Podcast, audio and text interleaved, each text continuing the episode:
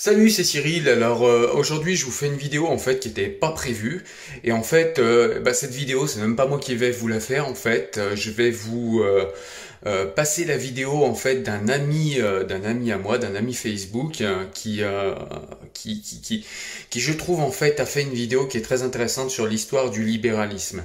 Voilà. Donc, bah écoute, je t'en dis pas plus. Je te laisse avec cette vidéo. Je te dis à très bientôt. Bonne vidéo. Tu vas voir, ça vaut vraiment le coup. Regarde.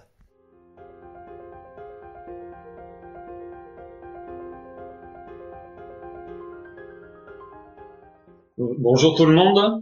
Pour ceux qui sont déjà là, nous allons traiter la thématique donc de l'État et plus précisément une de ses prérogatives particulières, celle de l'éducation. Alors nous sommes partis.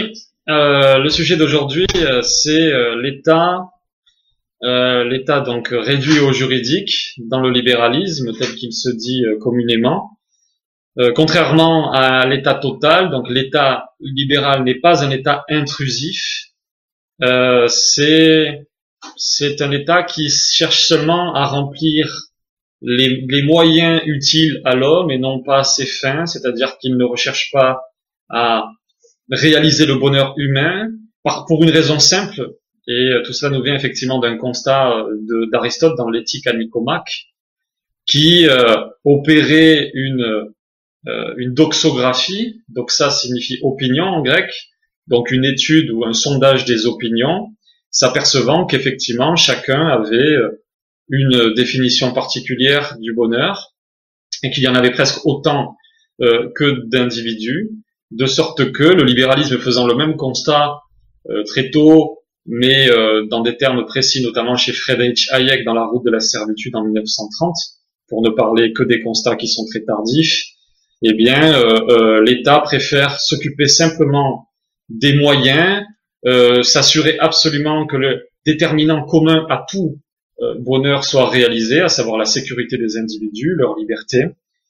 Et donc, la politique, l'État, doit être au service des droits de l'homme, pour reprendre un mot d'Emmanuel Kant dans Vers la paix perpétuelle. C'est effectivement absolument cet ordre constitutionnel que l'on retrouve dans la déclaration française des droits de l'homme et du citoyen de 1789, posant d'abord les droits de l'homme, ensuite ceux du citoyen, enfin ceux du politique, pour bien montrer que l'État est au service donc de ces premiers articles.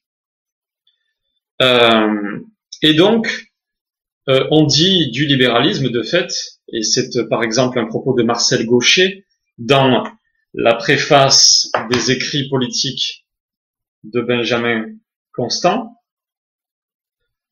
euh, c'est donc dans cette préface que Marcel Gaucher évoque un ouvrage euh, euh, de Benjamin Constant, de fait, les commentaires sur l'ouvrage de Philangéry, dans lequel, dans lequel Benjamin Constant nous nous dit que la fin de l'État, c'est simplement s'occuper du châtiment des délits et de la résistance aux agressions Telle est la sphère de la législation dans les limites du nécessaire. Or, la question qui va nous occuper aujourd'hui, c'est de savoir si c'est bien sûr. Si le libéralisme se donne simplement pour mission de réaliser ses fins sécuritaires et pourrait-on dire proprement liées à la liberté de l'individu, ou bien s'il se donne également d'autres prérogatives et à savoir aussi si chez Benjamin Constant lui-même, il n'y a pas une contradiction entre cet ouvrage et d'autres ouvrages. Une autre, euh, une autre question subsidiaire et que je, et qu'on verra, en l'occurrence, on verra si on aura le temps de la traiter, c'est de savoir si le traité de, de pédagogie d'Emmanuel Kant de 1803 euh, est euh, plutôt républicain en tant qu'il qu'il cite énormément Rousseau, vous savez, euh, le père en vérité du républicanisme moderne dans ce traité, euh, ou plutôt libéral. Euh, voilà une des questions subsidiaires. Une autre, effectivement, nous nous occupera nous occupera un, un petit moment, à savoir si la Constitution de 1946 et son article 13, donc qui pour la première fois de l'histoire française pose l'éducation comme un droit s'inscrit dans une durée libérale ou bien dans une discontinuité comme une, sorte de premier divorce avec le libéralisme. Alors, c'est intéressant parce que nous verrons effectivement, de fait, dans cette prérogative de l'éducation euh, liée ou non à l'État libéral, nous verrons des textes républicains, et notamment ceux de Rousseau, mais rapidement ceux de Jules Barny, pour vous dire euh, l'idée euh, que se fait le républicanisme sur l'éducation. Jules Barny nous dit dans un texte, donc dans le manuel républicain datant de 1872, qu'il est nécessaire d'instruire le peuple de manière à l'arracher à l'empire des appétits brutaux, d'où naît le vice qui le dégrade et le crime qui peuple les prisons. C'est l'élever à la vie morale, c'est le rendre digne de la République. Il s'agit donc de transformer l'individu et euh, donc de l'éduquer proprement dit, à savoir, je vous rappelle, ex ducere, conduire hors de soi vers la morale, vers la vertu patriotique. Voilà ce qui est profondément nécessaire à l'État républicain, euh, ce qui n'est pas du tout le cas dans le libéralisme, qui souhaite instruire, instruere, proprement bâtir dans l'esprit. Ce que Benjamin Constant, qui fut, je vous le rappelle, un très grand libéral et homme politique de son temps, du début du XIXe siècle, euh, résumait bien donc dans un texte de la, de la juridiction du gouvernement sur l'éducation, de la juridiction du gouvernement sur l'éducation. Benjamin Constant voyait donc ces deux options possibles pour l'éducation, pour la pédagogie, pourrait-on dire plutôt. Il y a un premier mouvement, celui donc une première idée, celui du républicanisme, qui fait de l'éducation publique le moyen de s'emparer de l'opinion des hommes pour les façonner à l'adoption d'une certaine quantité d'idées, soit religieuses, soit morales, soit philosophiques, soit politiques. Bien évidemment, cette description va au-delà du républicanisme et peut aller dans à la description effectivement de faits, euh, d'idées euh, monarchistes, aristocratiques. Bon, en tout cas, euh, euh, d'idées donc différentes du libéralisme qui, elles, plutôt restreignent euh, la pédagogie à l'instruction au titre d'un simple moyen de transmission, pour reprendre ces mots, à la génération naissante des connaissances de tout genre acquises par la génération antérieure. Fonction de la compétence des gouvernements, notamment parce que l'accroissement de toute connaissance est un bien positif et que de fait le gouvernement doit nous en garantir la jouissance. Ici, il n'est donc plus question d'éduquer, donc, mais d'instruire. Un mot euh, dont un mot de Condorcet sur lequel effectivement nous nous épancherons aussi un petit peu plus tard, à savoir que euh, l'éducation doit se limiter, public doit se limiter à l'instruction. Et euh, nous verrons nous verrons ça effectivement dans le détail. Il faut savoir là que sur cette question, encore une fois, pour faire retour au texte du, au, texte, à l'histoire libérale, il faut savoir que, encore une fois, euh, c'est dans le débat Platon-Aristote que que tout commence en philosophie. En réalité, dans, je dans la philosophie, même si ça ne commence pas absolument là-dedans, mais tout commence de manière très large et euh, de manière quasi exhaustive à partir de ce moment-là. Et, et donc, vous l'aurez compris, pour ceux qui étaient là euh, durant les, les cinq, les six, les quatre premiers cours, pardon, eh bien, euh, le républicanisme prend sa source dans euh, la philosophie politique d'Emmanuel de, de Platon lui-même, qui euh, est pour le répéter, un immense euh, euh pané, panégyriste de l'unité. Alors, je, effectivement, on, en a déjà beaucoup parlé la dernière fois, la, fois précédente plutôt de, de Platon, dont je ne vais pas de nouveau euh, euh, aller donc dans les détails de sa philosophie, simplement pour rappeler certains, certaines, certaines idées qui euh, nous explique, qui explique en réalité en partie aussi la philosophie politique de Rousseau, dans laquelle nous allons rentrer dans, dans le détail juste après Platon, à savoir que pour euh, Platon, la politique c'est un art, c'est un art, et c'est même l'art du tissage, nous dit-il. L'art du tissage consiste en entrelacer les différentes natures et à favoriser l'unité du corps social par l'implantation d'une même opinion euh, droite, d'une même opinion droite. Pour Platon, il faut que le roi institue le peuple dans la plus grande des unités, qu'il puisse faire appliquer le plus possible le principe selon lequel, entre amis, tout est commun, bien, femme, enfant. Ceux qui euh, verront cette vidéo sans avoir été là durant le premier cours seront surpris de cela, mais chez Platon, c'est ça l'idée en politique pour ce qui importe le plus, c'est d'éviter les dissensions et les discordes, et donc que tout soit commun. Toute distinction est une menace. Euh, donc, bien femme enfant pour tous les membres de l'État, car cela sonnerait la fin de, de toute dissension et donc du mal en son sein. Et tout cela dans le cadre d'une communauté générale de plaisir aussi bien que de déplaisir, de sorte que tous dans l'État aient une même opinion sur euh, ce qui leur appartient que l'association agisse, pense, représente, nous dit-il, comme euh, pardon comme un seul homme, un seul homme.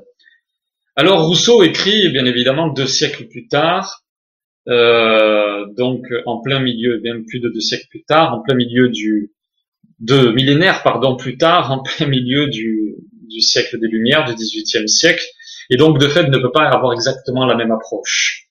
Il est euh, un, il est euh, un grand, euh, un grand partisan aussi de l'unité. Et pour reprendre les termes euh, du contrat social, tout ce qui rend l'unité sociale ne vaut rien. Vous, m'excusez, j'ai une lumière qui me fait mal aux yeux.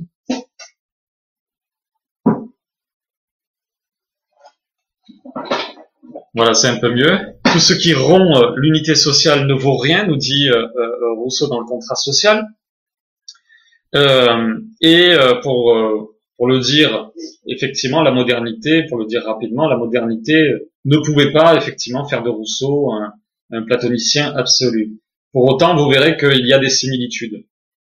Et dans ce républicanisme qui est aussi dans notre culture euh, politique.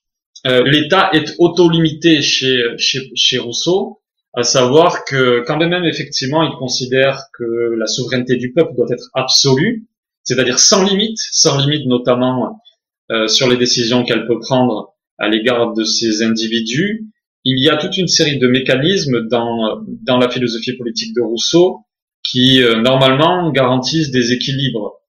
Euh, en tout cas, pense-t-il. car tout un chacun participe à la politique.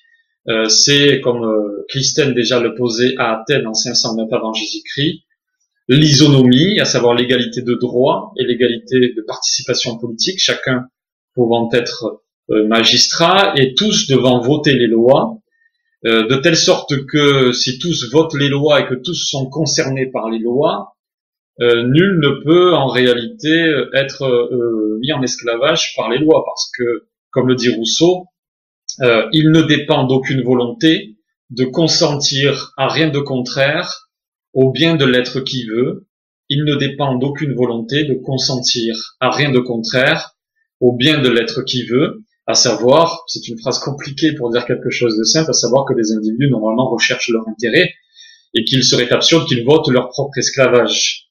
Euh, pour le dire effectivement euh, très rapidement, par ailleurs, il y a aussi des garanties et des mots qui, qui dans les textes du contrat social viennent euh, poser une, certaine forme de liberté individuelle, ce texte-là n'étant pas euh, du, niveau donc de la République de, Platon. Pour autant, euh, le républicanisme qui n'est là chez, chez Rousseau, qui n'est peut-être pas là, mais qui le républicanisme moderne qui n'est là chez Rousseau, nécessite d'instituer un peuple. À savoir que les individus, vous vous en rappelez, dans la philosophie de Rousseau, et notamment dans le discours sur les origines et les fondements des inégalités parmi les hommes, les individus naissent égoïstes et séparés, donc asociaux, séparés les uns des autres. Il est donc nécessaire en politique de forcer en permanence le lien, et donc le peuple ne naît, pas de lui-même, il faut le faire naître. Euh, pour cela, il est nécessaire de transformer l'individu. Euh, pour reprendre euh, les mots donc du contrat social, l'homme naturel est tout pour lui. il est l'unité numérique, l'entier absolu qui n'a de rapport qu'à lui-même ou à son semblable. L'homme civil n'est qu'une unité fractionnaire qui tient son dénominateur et dont la valeur est dans son rapport avec l'entier qui est le corps social. Les bonnes institutions sont celles qui savent le mieux dénaturer l'homme, lui ôter son existence absolue pour lui en donner une relative et transporter le moi dans l'unité commune, en sorte que chaque particulier ne se croit plus un, mais partie de l'unité, et ne soit plus sensible que dans le tout. On comprend, on voit bien effectivement la nécessité d'unité commune euh, que l'on qui s'inscrit dans, dans, la lignée républicaine qu'on retrouvera aussi donc dans les textes de Jules Barny et dans d'autres textes au 19e, mais encore au 20e siècle. Euh, on a quelque chose qui, euh, on a des, des, des moments chez euh, chez Rousseau qui sont tout à fait significatifs. Par exemple, dans l'Émile, qui est un texte absolument dédié à l'éducation et qui ne traite pas de politique ou très peu, euh, il y a euh, une histoire, l'histoire donc d'une mère, mère, spartiate, mais une évocation très rapide, mais dont je vous répète qu'elle est très significative à mon sens. La mère spartiate, donc dans l'Émile, euh, pour vous reprendre les mots de Rousseau, une femme de Sparte avait cinq fils à l'armée et attendait des nouvelles de la bataille. Un ilote arrive. Les ilotes, c'était les esclaves des, Spartiates. Un ilote arrive. Elle lui en demande, elle lui en demande en tremblant. Vos cinq fils ont été tués. Euh, ville esclave, t'ai-je demandé cela? Euh, Nous avons gagné la victoire. Euh, la mère court au temple et rend grâce aux dieux. Voilà la citoyenne. Donc transformer un homme en citoyen, c'est en effet substituer à l'amour propre l'amour de la patrie, de telle manière qu'il puisse non seulement sacrifier sa vie et celle de sa nation, mais encore celle de ses proches, comme le montre l'exemple de cette mère spartiate qui est parfaitement donc citoyenne, en tant qu'apprenant la mort de, de ses cinq fils, et va même rendre donc euh, un culte aux dieux et remercier donc les dieux pour, euh, pour avoir gagné la victoire. Euh, euh, voilà, donc pour vous résumer rapidement ce que j'ai écrit et ne pas ne pas trop vous endormir. Euh, Chacun, pour autant, malgré cette volonté unitaire, malgré cette volonté de substitution, pardon, de l'amour propre euh, euh, à l'amour de la patrie, ou plutôt de l'amour de la patrie à l'amour propre, bien il y a quand même des doses de, de, de, liberté, à savoir que chacun peut avoir au surplus, au surplus telles opinions qui lui plaît, sans qu'il appartienne au souverain d'en connaître, comme il n'a point de compétence dans l'autre monde, euh, quel que soit le sort des sujets dans la vie à venir, euh, ce n'est pas son affaire pourvu qu'il soit bon citoyen dans celle-ci. Vous vous rappelez qu'effectivement chez Spinoza, c'est ce qui posait problème d'ailleurs, c'est ce qui, c'est ce qu'on avait arrangé dans dans dans la, la, partie non libérale de ces textes. Chez Spinoza, il y avait cette idée donc dans le traité politique euh, de credo universel, d'une religion civile nécessaire pour faire que les hommes respectent la loi et, et une forme d'unité commune. Chez Rousseau, il y a exactement la même idée qui est rédigée à peu près dans les mêmes termes dans le, le chapitre 4, livre 8, donc chapitre dédié à la religion civile. Et euh, euh je vous donc, ah, qui, qui euh, donc une religion civile qui a des dogmes euh, euh qui, qui, que je vous résume donc en quelques mots, donc qui doivent être assez simples pour reprendre ces termes, en petit nombre, dont l'existence de la divinité puissante, intelligente, bienfaisante, prévoyante, la sainteté du contrat social, donc euh, euh, et des lois, voilà. Euh, voilà effectivement un petit peu pour, pour, pour cette religion, ce qui suppose ce qui suppose d'exclure les athées quand même de l'association, comme chez Locke d'ailleurs, parce que il n'était pas digne de confiance. Pour autant, cette religion civile n'exclut pas les autres, pour reprendre le mot de Rousseau. Maintenant qu'il n'y a plus et qu'il ne peut plus y avoir de religion nationale exclusive, on doit tolérer toutes celles qui tolèrent les autres. nous dit Rousseau. Ensuite, euh, pour autant, oui, voilà. Ce qui est intéressant, ce qu'il est intéressant de, de noter, c'est que dans la philosophie politique de Rousseau, il y a quand même des extrêmes et euh, notamment en fonction des situations. Par exemple, pour la situation de Pologne, qui était assez désespérée, mais qui l'avait été aussi par le passé, Rousseau écrit un texte dédié à la constitution euh, euh, de Pologne, qu'il nomme Considération sur le gouvernement de Pologne. Et donc, je vous passe les explications historiques de, de Rousseau, mais la situation est si compliquée pour lui qu'il est nécessaire, pour tout dire, d'aller très loin dans la volonté d'unité. Et là, c'est par ces mots-là que nous comprenons, que, nous allons bien comprendre la différence fondamentale qu'il existe avec les textes libéraux. Rousseau nous dit, c'est l'éducation qui doit donner aux âmes la forme nationale et diriger tellement leurs opinions et leurs goûts qu'elles soient patriotes par inclination, par passion, par nécessité. Un enfant, en ouvrant les yeux, doit voir la patrie et jusqu'à la mort ne doit voir que par elle. Alors il nous dit cela effectivement dans le, chapitre 2, donc je répète, des considérations sur le gouvernement de Pologne. Nous voyons bien qu'effectivement, selon les circonstances, on peut aller très loin dans la philosophie de Rousseau, dans le désir d'unité, dans le désir de transformer l'individu, de manipuler sa pensée pour l'amener vers la vertu patriotique, vers le désintérêt. Euh,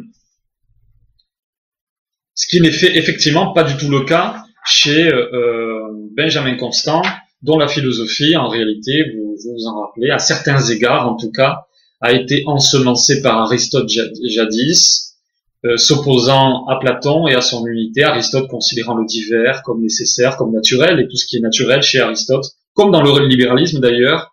Et euh, bon, euh, pour pour le dire très rapidement, chez Benjamin Constant, la, la, la, le souci primordial est de limiter l'autorité sociale. Limiter l'autorité sociale. Le gouvernement peut bien ainsi disparaître que la société subsiste. C'est une idée fondamentale. Pour les libéraux, la société préexiste à l'État. Vous vous rappelez de ce lien euh, euh, anthropologique, donc par nature, qui existe chez les hommes, euh, ce lien affectif. La phrase de, une phrase donc de, de, Marcel Gaucher, encore une fois dans la préface des écrits euh, politiques de Benjamin Constant, sur lesquels nous allons plus tard nous épancher. Elle, si, le gouvernement peut bien disparaître, que la société subsiste, car elle existait avant le gouvernement et continuerait d'exister si la formalité du gouvernement était abolie, nous dit Marcel Gaucher. Euh, en reprenant d'ailleurs des, mots de Thomas Paine dans un texte, dans son texte le plus connu, Les droits de l'homme, et euh, dans lequel il s'oppose à Edmund Burke, d'ailleurs dont, dont j'ai le livre ici, euh, et donc de, libéraux aussi à certains égards, mais nous n'avons pas le temps de rentrer dans leur thèse parce que ce sont des, des cours conférences assez assez courtes.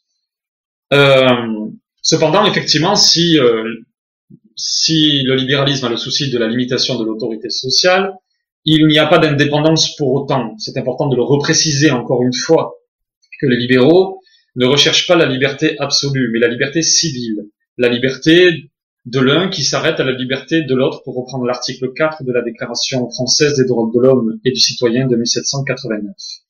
Il y a donc tout un passage dans les principes de politique de Benjamin Constant qui euh, traite cette question de l'indépendance, savoir que la liberté n'est pas l'indépendance pour autant.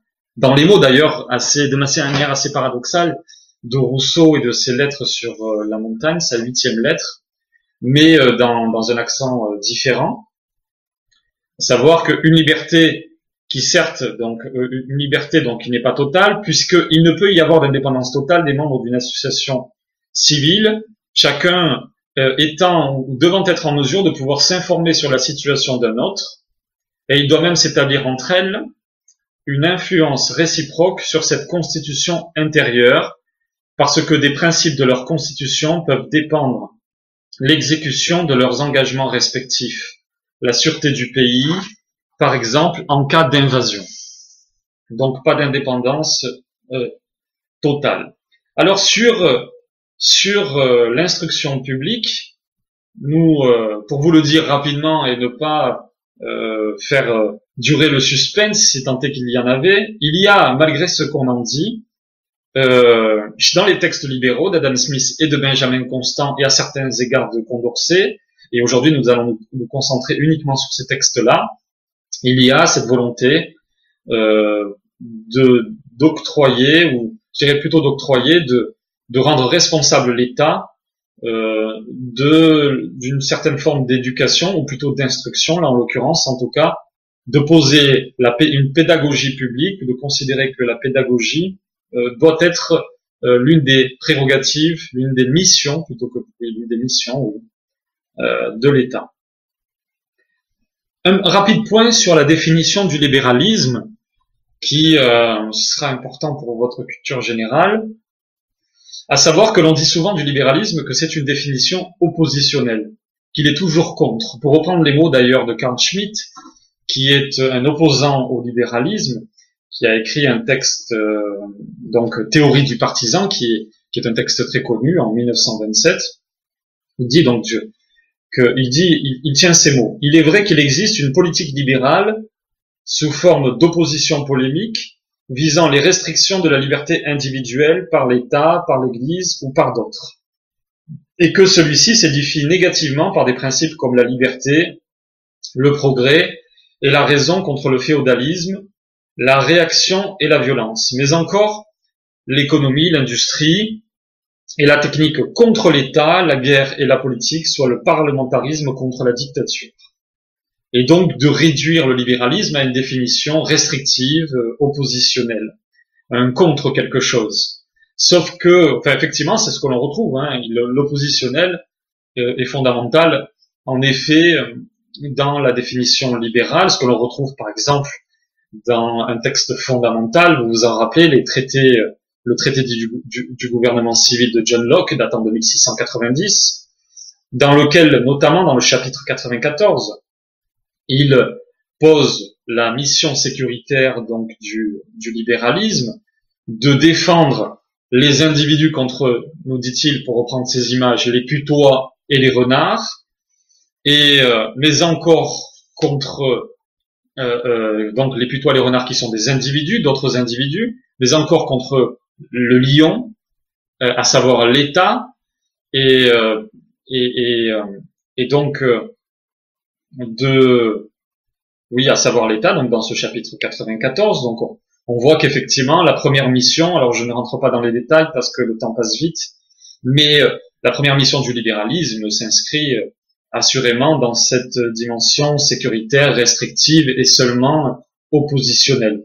Pour autant, vous vous en rappelez, le libéralisme a des valeurs, les défend, les défend absolument, euh, comme je vous en rappelle, je, vous rappelle l'ordre hiérarchique de ces valeurs, la primauté, la primauté, pour reprendre les mots de Vincent Valentin et d'Alain Laurent dans les penseurs libéraux, la primauté euh, de la liberté individuelle, ou bien le respect de la société conçue comme autorégulée, l'État n'étant encore une fois pour le redire qu'au service de ces principes-là, euh, sa doctrine du droit peut bien revêtir des traits d'un pur artifice humain, rigoureusement extérieur à chacun, par quoi elle ne transforme pas, n'informe pas les atomes individuels dont, elle se borne à garantir la coexistence pacifique.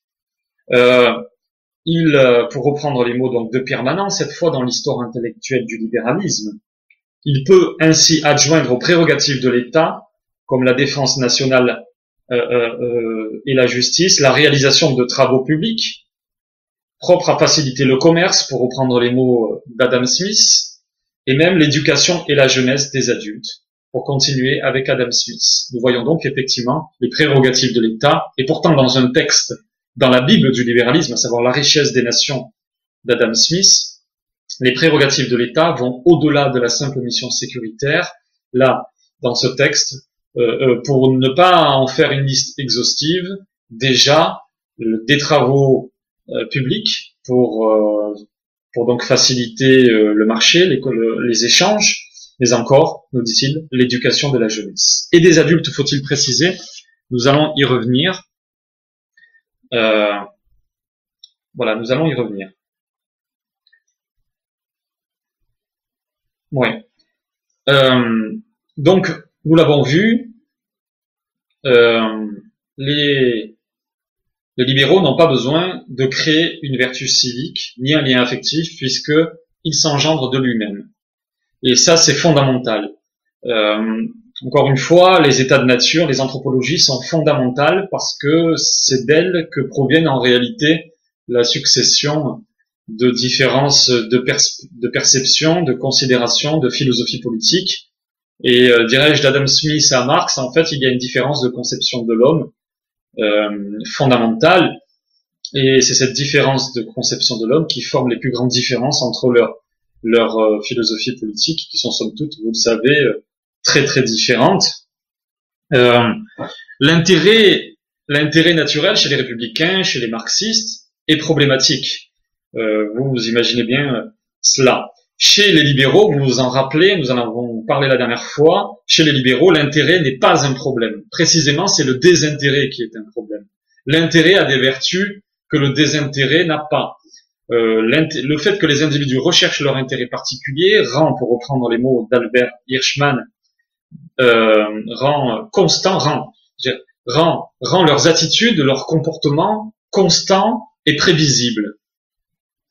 C'est-à-dire que, et d'ailleurs c'est grâce à cet angle-là, grâce à cette découverte-là, que l'on euh, finit par sortir du trouble qu'avait jeté Machiavel dans l'histoire en, en, 1513, 1532, pardon, pour le pour le prince, euh, puisque les hommes étant par nature euh, difficiles, eh bien euh, la politique supposait de les exclure et d'être extrêmement méfiant à l'égard des individus. Le, le libéralisme reprenait une partie de cette anthropologie, vous vous en rappelez, mais, encore celle du protestantisme et de cette conscience euh, qui euh, permet aux uns et aux autres d'être assez social, d'être assez responsable dans son attitude. Mais et donc de fait, cet intérêt-là n'est pas problématique en soi parce que il est euh, prévisible et constant. Et c'est même sur cet intérêt, donc de fait, que l'on va constituer la politique. Et pour le dire rapidement par les mots de de constant. Euh, la classe, la classe laborieuse n'a pas le temps d'acquérir les lumières nécessaires à la rectitude du jugement. La propriété seule rend les hommes capables de l'exercice des droits politiques. À savoir que l'intérêt qu'ont les propriétaires à défendre leur propriété fait d'eux des personnes très attachées à l'association politique dans, dans laquelle ils euh, ont leur propriété. La propriété déploie des euh, qualités et déploie des intérêts qui euh, euh, et donc de fait des vertus qui qui ne rendent pas nécessaire l'instruction de la vertu, l'éducation de la vertu politique. Elle naît d'elle-même avec la propriété et, et, par quoi effectivement nous voyons aussi que que pour Benjamin Constant, il fallait un sens en politique. Vous vous rappelez de, de, ce mot-là, un sens, une limitation donc dans l'exercice du vote et une limitation euh, euh, à la propriété parce que pour ceux qui ne sont pas propriétaires, l'intérêt n'est pas assez éduqué, l'intérêt n'est pas assez fort et le lien à la patrie n'est pas assez fort. C'est aussi l'intérêt qui est une garantie euh, du fonctionnement correct des institutions et donc là en l'occurrence du gouvernement. Euh, pour Benjamin Constant, pour le dire rapidement, il y a deux assemblées nécessaires dans un État. Une assemblée héréditaire, ce qui permet d'avoir une, une stabilité politique que la République simple n'a pas. Donc, Benjamin Constant était pour une monarchie, mais une monarchie constitutionnelle extrêmement limitée, avec des pouvoirs définis pour les uns et pour les autres. Et puis, donc, bon, comme je viens de le dire, une assemblée héréditaire, et, euh, et une assemblée élective, l'assemblée héréditaire nécessairement, et, euh, euh, euh, met en place les conditions d'une stabilité pour la politique, puisque les uns et les autres qui occupent, qui sont membres de cette assemblée, ont foncièrement intérêt, ontologiquement intérêt à ce que la politique continue et se, se porte bien, à ce que l'association politique perdure et prospère. Et l'assemblée élective euh, constituée, elle, de, députés défendant les intérêts de leur territoire d'origine et des combinaisons de leur partialité, naît l'intérêt général qui n'est jamais que le résultat, nous dit-il, des intérêts combinés, et non pas leur négation. Chacun est certes partial, mais la partialité de chacun réunis et conciliés, aura les avantages de l'impartialité de tous, pour citer euh, le chapitre 5 des principes de politique de Benjamin Constant. Pour, euh, pour euh, parler plus précisément d'instruction et donc de pédagogie, il faut nous diriger, comme je vous le disais, dans un autre texte de Benjamin Constant, celui donc qui s'intitule De la juridiction du gouvernement sur l'éducation. Dans ce texte, bien évidemment, on retrouve les, les, les principes libéraux, vous vous en rappelez, d'une sorte de neutralité de la loi, euh, pas de religion civile, bien évidemment. Pour reprendre les mots de Condorcet, de nouveau, l'éducation doit se borner à l'instruction. Le cas Condorcet est assez particulier puisqu'il se situe un peu entre deux, entre le républicanisme et le libéralisme, mais il y a, il a beaucoup de précisions, beaucoup de, de propositions dans euh, dans un dans son livre, je, me, me souviens plus le titre, dans son livre Cinq mémoires sur l'instruction publique, qui date de 1791, cinq mémoires sur l'instruction publique, il y a donc, comme je vous le disais, quelques euh, beaucoup de propositions qui euh, semblent parfaitement conformes aux, idées libérales et euh, sur, les, sur laquelle effectivement nous allons nous allons revenir. Et puis cette idée fondamentale que l'on retrouve aussi chez Benjamin Constant, que que l'instruction n'a pas pour fin de réaliser le salut de l'homme, de, l'amener vers une morale, euh, notamment politique, mais l'instruction a pour fin, pour reprendre les mots de Constant, le perfectionnement de l'espèce humaine. Le perfectionnement de l'espèce humaine. Un perfectionnement, c'est-à-dire une amélioration, euh, l'avancement, l'affinement, et non pas la transformation, l'altération, la dénaturation, comme dans le républicanisme. Euh, l'instruction publique qui est ainsi immanente et non transcendante. Alors c'est une idée fondamentale.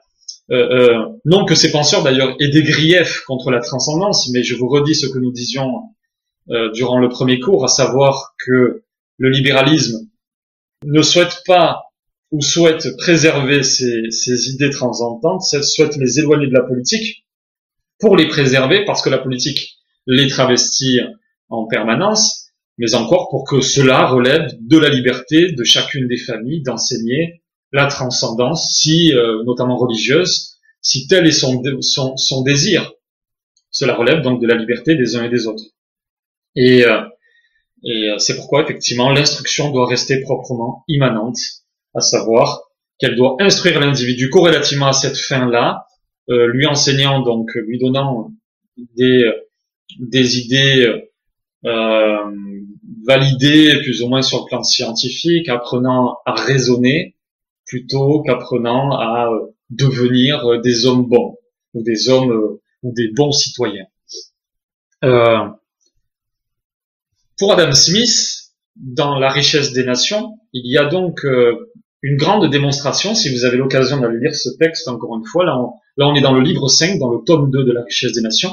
La richesse des nations, les deux tomes sont très longs, mais très instructif, puisque c'est, un, ce sont des livres qui sont extrêmement bien faits. Euh, il y a donc une, une, bonne partie qui est dédiée à la pédagogie, euh, et Adam Smith de considérer que, la, que celle-ci est nécessaire corrélativement aux effets avilissants de la, de la division du travail. Corrélativement donc aux effets avilissants de la division Je cite Adam Smith. Dans les progrès que fait la division du travail, l'occupation euh, de la très majeure partie de ceux qui vivent de travail, c'est-à-dire de la masse du peuple, se borne à un très petit nombre d'opérations simples, très souvent une ou deux. Or, l'intelligence de la plupart des hommes se forme nécessairement par leur occupation ordinaire. Ce faisant, l'individu qui répète euh, cette même action tout le jour devient en général aussi stupide et aussi ignorant qu'il soit possible à une créature humaine de le devenir. Le travailleur en devient incapable de goûter aucune conversation raisonnable, ni d'y prendre part, ou bien de n'éprouver aucune affection tendre, et de former aucun jugement un peu juste sur la plupart des devoirs, même les plus ordinaires de la vie privée. Ce premier constat, donc, pour euh, en terminer avec la citation donc d'Adam Smith, ce premier constat est celui de la défaillance du marché lui-même, qui à cette époque plus qu'aujourd'hui, euh, euh, qui est donc à cette époque plus qu'aujourd'hui, dans des proportions inhumaines les travailleurs des chaînes de production. Euh, nous voyons bien qu'effectivement, euh, chez Adam Smith lui-même, il y a la volonté euh, d'une instruction, il, a la, il y a la, la, compréhension, la considération que le marché est en lui-même défaillant, parce que je sais qu'effectivement c'est une idée qui n'est pas très répandue, mais le libéralisme ne fait pas, encore une fois, je le redis, l'éloge du marché absolu. Au-dessus du marché, il y a le droit. Certes, la fonction, encore une fois, du droit n'est que de protéger les, les, individus et l'autorégulation de la société, donc c'est-à-dire le marché, la libre entente, la liberté des, des, des, des, uns et des autres de commercer. Euh, mais euh, encore, Adam Smith nous dit que donc que le marché est défaillant sur le plan, en l'occurrence de la division du travail, et que, eh bien, il est euh, nécessaire pour l'État de compenser cela, de compenser cette défaillance, cet abêtissement généralisé des travailleurs. Euh, en réalité, là, euh, Adam Smith nous parle d'anthropogogie. Anthropos, anthroposgogia, à savoir euh, mener, euh, ou pour le dire en des termes plus simples, éduquer les adultes. Non seulement euh, éduquer les, les enfants, mais nous allons rentrer dans le détail de, de, de cette pédagogie, mais encore s'occuper euh, des adultes. Les, il y a effectivement d'autres cas, euh, je dirais d'autres cas qui, euh, qui, euh, d'autres, d'autres raisons qui mènent euh, la, qui mènent Adam Smith à considérer comme nécessaire euh, l'éducation. Il y a quelque chose qui relève donc euh, des affaires du pays, à savoir que les affaires du pays rendent, rendent nécessaire une certaine instruction publique. Euh, pourquoi? Parce que donc pour les adultes et pour les enfants. Pourquoi? Parce que eh bien à Betty, ils ne votent pas correctement, ils euh, sont inaptes, pour reprendre ces termes, à juger les grandes affaires de son pays. Euh, de son pays. Alors c'est c'est-à-dire qu'effectivement, Adam Smith, là, considérerait qu'il est nécessaire donc d'éduquer euh, le peuple pour participer donc correctement à la politique. Euh, Smith va encore plus loin, euh, à savoir qu'il voit d'un mauvais œil cette division du travail et pour une raison, enfin là en l'occurrence dans ses conséquences politiques. Encore une fois, pourquoi? Parce que les travailleurs ne sont pas simplement abétis, ils sont physiquement incapable désormais de faire la guerre. Or, la guerre, c'est important pour défendre sa nation. Euh, et il faut donc peut-être comme une éducation physique, voilà ce qui est encore nécessaire dans la philosophie euh, politique et économique d'Adam Smith. Alors, j'ai une citation à vous donner, je ne l'ai pas écrite, écrite euh, en l'occurrence, qui vient étayer cette position-là page 406 du tome 2, donc de, la richesse des nations, livre 5, l'uniformité de sa vie sédentaire corrompt naturellement et abat son courage, et lui fait envisager avec une aversion mêlée d'effroi la vie variée, incertaine et hasardeuse d'un soldat. Elle affaiblit même l'activité de son corps et le rend incapable de déployer sa force avec quelque vigueur et quelque constance dans tout autre emploi que celui euh, pour lequel il a été élevé. Voilà, pour vous le dire, pour vous le, pour vous le dire rapidement, parce que le passage est bien évidemment euh, plus long. Condorcet, effectivement, donc euh, de rajouter dans, ces, dans cinq mémoires pour l'instruction publique, de rajouter que, et avec Constant d'ailleurs et Smith, que l'inégalité d'instruction est une des principales sources de tyrannie. L'inégalité d'instruction est une des principales sources de tyrannie enfermant la grande masse dans l'obscurantisme et la, nécessaire soumission que son ignorance permet à la force de la classe dominante.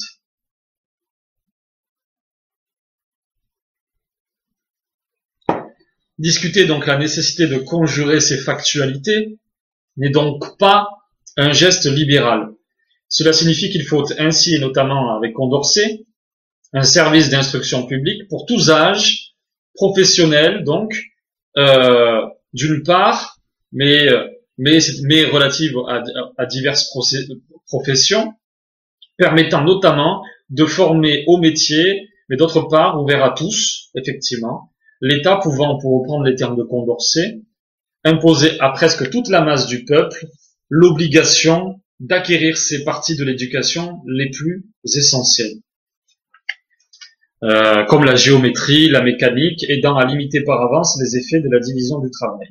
Bon, pour vous le dire rapidement, euh, cette proposition de Condorcet euh, n'est pas libérale. On, le, en l'occurrence, c'est, je le, je le répète effectivement, de rendre obligatoire cette éducation n'est pas libéral. Euh, le libéralisme chez Adam Smith et chez Constant, nous le comprenons bien corrélativement à ses dessins, ne peut pas rendre euh, libéral une éducation. Euh, tout doit être optionnel, en l'occurrence. L'État doit mettre à disposition de ses citoyens une, une offre instructive publique non obligatoire. Et non obligatoire euh, parce que cela transgresserait le droit des parents euh, sur leurs enfants, pour les reprendre les mots de Benjamin Constant, je le répète, dans de la juridiction du gouvernement sur l'éducation.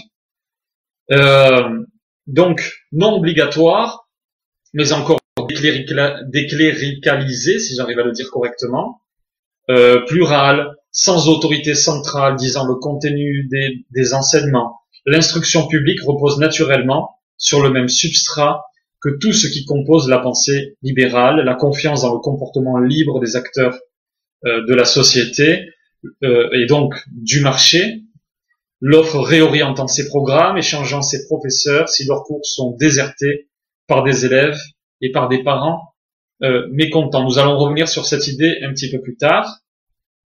je rappelle effectivement le, la fin de la pédagogie libérale euh, pour, pour encore une fois reprendre des mots de Constant, l'enseignement commun aurait pour but d'apprendre à lire, écrire, compter, effrayer aux individus une roue libre pour arriver de fait à toutes les vérités de faits constatés, pour parvenir au point d'où leur intelligence peut s'élancer spontanément à des découvertes nouvelles.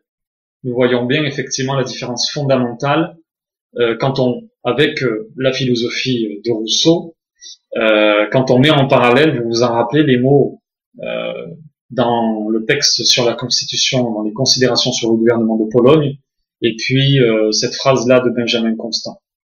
Donc, une instruction non obligatoire, plurale, sans autorité centrale, décléricalisée, et donc sans autorité centrale, c'est-à-dire sans contrôle administratif, euh, avec une indépendance et des professeurs et du contenu euh, pédagogique. Euh, nous allons revenir effectivement là-dessus un petit peu plus tard. Nous allons faire la pause après 50 minutes, ça me semble intéressant. et puis nous reprendrons sur avec Adam Smith et puis ensuite par Emmanuel Kant sur et puis son traité de pédagogie qui est extrêmement intéressant.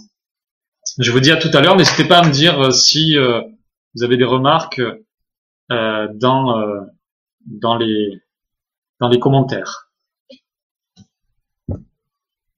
Je vais mettre un petit mot pour dire pause pause durant 5 minutes.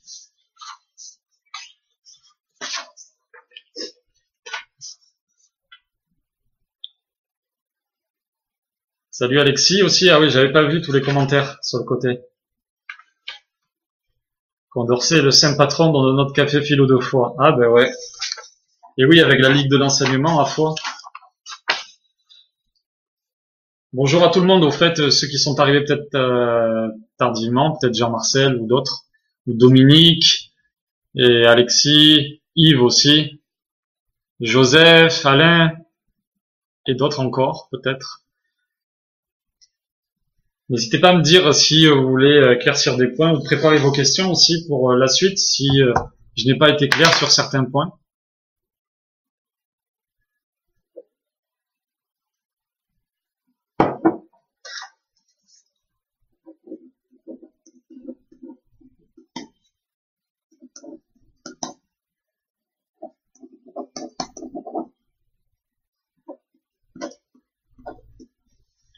Ouais, ben, je sais pas si ça, si ça fonctionne.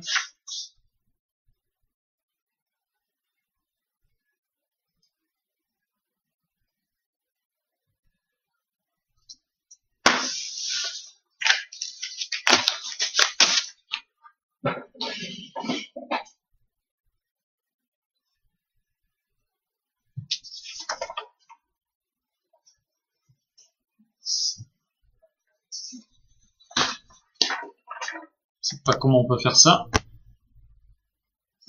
Je vais pas y arriver. bon, je vais revenir. 30 secondes.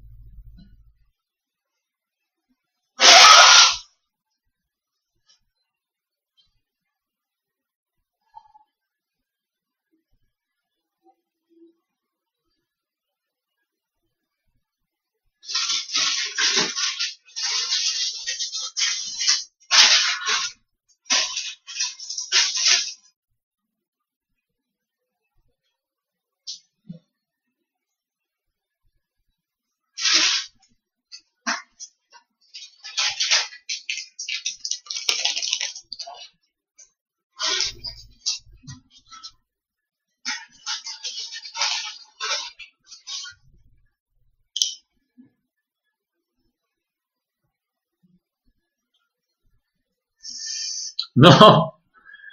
Peut-être est-elle en vente chez Ikea, je sais pas. Elle vient de, de chez moi. Ça fait longtemps que je l'ai. Je sais pas si c'était pas moi qui l'avais acheté. Je crois que c'était ma sœur jadis. Bon, euh, il y en a qu'une partie là des livres. Hein. J'ai été obligé de m'installer dans le salon pour euh, améliorer la, la luminosité.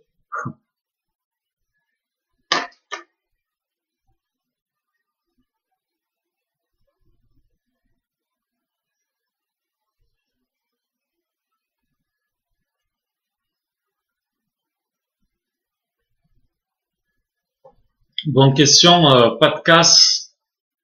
Je, je la note pour plus tard.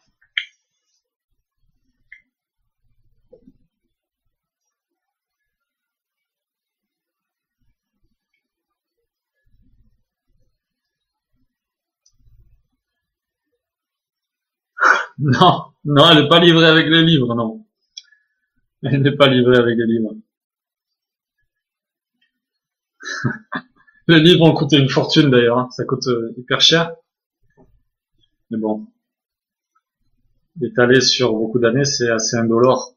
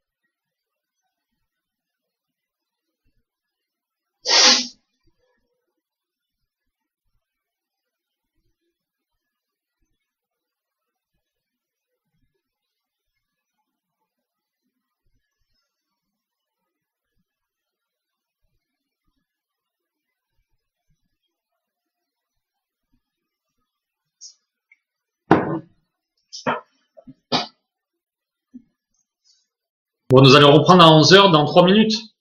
Si tout le monde est d'accord.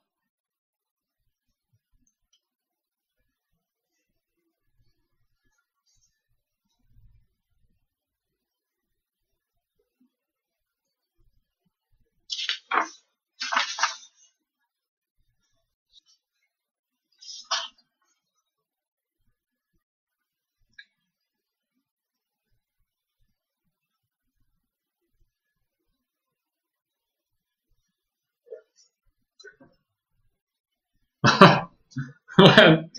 Jean-Marcel. Le bateau. Ah oui. Euh, il a coûté, c'est un, beau bateau, hein. une œuvre d'art. Non pas faite par un artiste, mais je crois produite euh, industriellement, produit industriellement, vu le prix qu'il a, qu'il a coûté.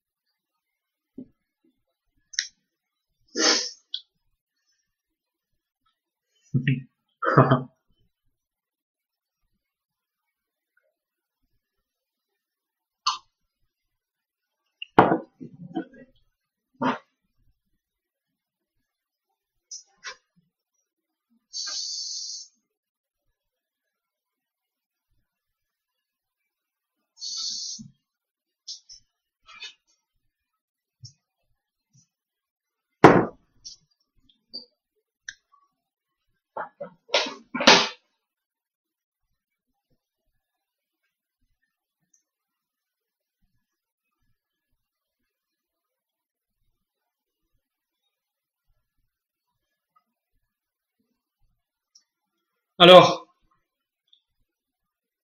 c'est reparti.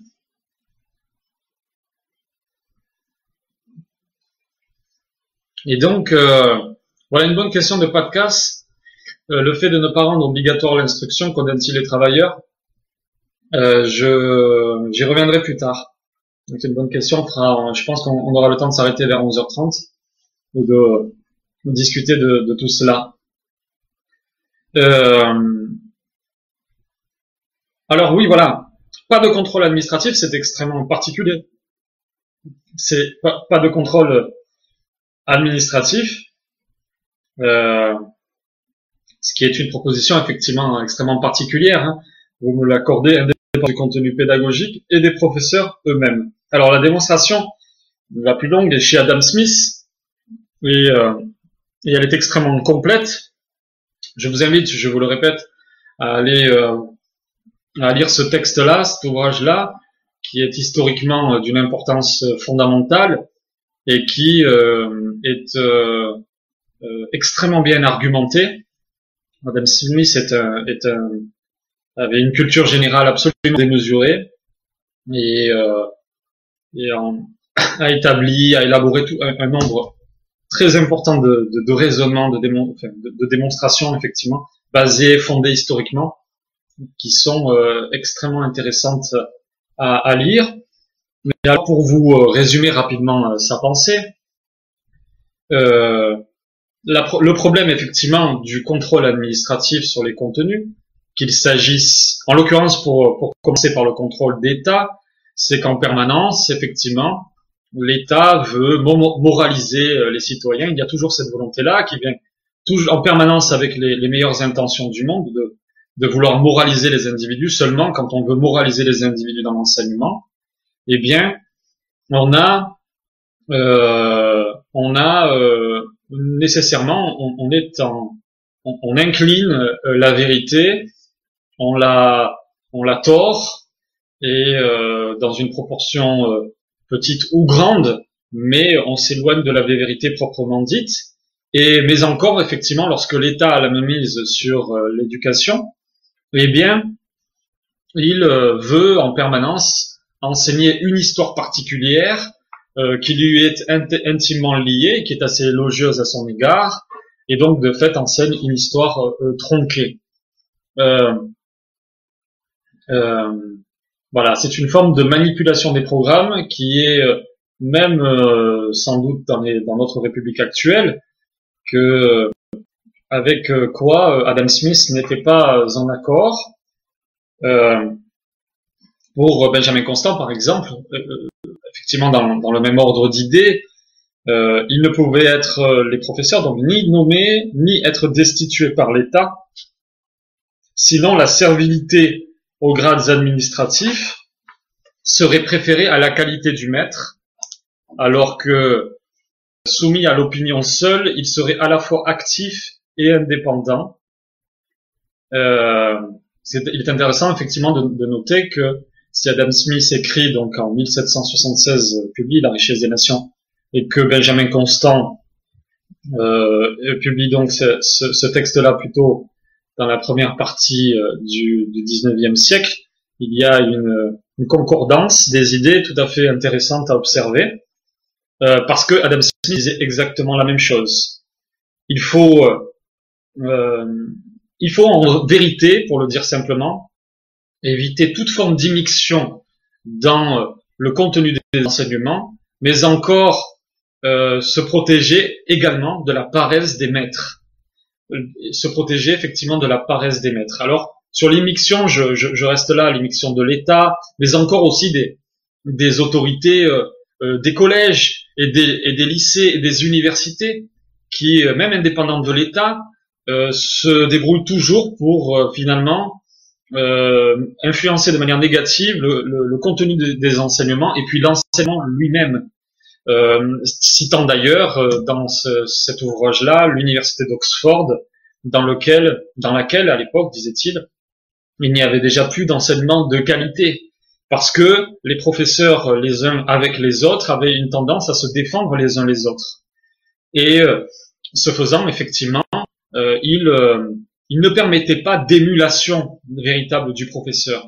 Pour que le professeur soit bon, pour qu'il soit efficace, pour qu'il soit stimulé le plus possible, pour qu'il ne se repose pas sur ses lauriers, il lui faut être seul euh, face à sa classe. Et dans le même temps, et voilà, pour euh, et euh, pour pour s'assurer qu'effectivement l'enseignement soit bon, euh, il faut en même temps que les élèves soient libres d'y assister ou non. Il ne peut pas y avoir, il ne peut y avoir aucun contrôle, nous dit Adam Smith. Dès qu'il y a contrôle d'un côté ou de l'autre, si on oblige les élèves à y aller, eh bien effectivement, de fait, euh, le professeur se repose sur ses lauriers, puis finit par donner un enseignement de piètre qualité, alors que il peut se dépasser lui-même euh, si ses élèves sont libres d'assister ou non à ses cours. Voilà un petit peu l'idée, me semble-t-il assez euh, résumée. Il euh, dénonce effectivement dans cette démonstration également l'intrusion dans les contenus ou même dans la domination des professeurs, dans le simple contrôle des lycées et pire, je dirais même au-delà, même dans, le simple contrôle des professeurs, des, euh, des, autorités ecclésiastiques aussi, comme c'était le cas en France à l'époque. Euh, c'est penchant longuement sur sur les effets néfastes de, ce contrôle.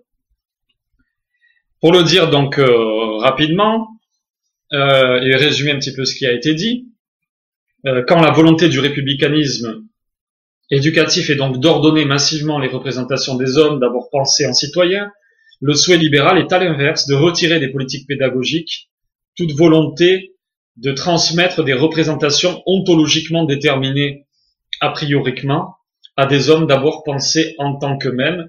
Et donc pour la vérité, euh, pour euh, parfois d'abord pour la vérité, oui, euh, pour ensuite le perfectionnement de l'espèce humaine qui est intimement lié à la vérité, euh, mais encore à certains égards pour l'État, pour l'association politique est extrêmement utile, mais seulement si l'enseignement, en l'occurrence, n'est pas n'est pas problématique euh, pour euh, les fins euh, premièrement citées, je répète, perfectionnement de l'espèce humaine et vérité. C'est seulement si l'enseignement ne vient pas travestir ces principes qu'il peut aussi servir les fins de l'État, comme l'éducation civique ou la politique, etc. Voilà ce que nous disent, pour le résumer rapidement, donc les, les, Benjamin Constant et Adam Smith. Euh, une instruction donc publique et privée, faut-il le rappeler, parce que aussi il y a il y a cette euh, ah oui cette question de la rémunération que j'allais oublier, qui est euh, citée par Adam Smith, euh, à savoir que le professeur qu'il est bon en vérité, que les effets sont bons quand le professeur est rémunéré au moins en partie par ses élèves, parce que s'il est rémunéré par une instance supérieure, eh bien encore une fois il se repose sur ses lauriers, parce que le contrôle vient de, de celui qui rémunère. Et donc, il est préférable que ce soit les élèves qui contrôlent euh, le, le professeur, en somme. Il nous semble que c'était intéressant à noter tout cela. Euh, voilà. La question que l'on va se poser désormais, c'est de savoir si le traité de pédagogie d'Emmanuel Kant est euh, plutôt libéral ou républicain, tandis que, faut-il le rappeler, euh, Kant dans ce, traité-là, qui est extrêmement tardif, à la veille de sa mort, puisque c'est un texte qui est publié en 1803, alors qu'Emmanuel Kant meurt en 1804, sans doute son tout dernier, ou en tout cas parmi les tout derniers. Euh, dans ce texte, euh, Emmanuel Kant cite énormément Rousseau, euh, Rousseau qui, qui aura révolutionné toute une série de ses perceptions, Rousseau qui était extrêmement connu, extrêmement lu, Rousseau qui est encore visiblement enseigné euh, euh, jusqu'au Japon, où on où on envoie où on, où on enseigne, où on, donne aux élèves l'Émile, qui est son, traité sur l'éducation, l'Émile ou de l'éducation. Et, et donc voilà, la question c'est de savoir s'il est plus proche du républicanisme, plus proche de euh, la philosophie politique libérale et pédagogique libérale. Euh, voilà. Alors,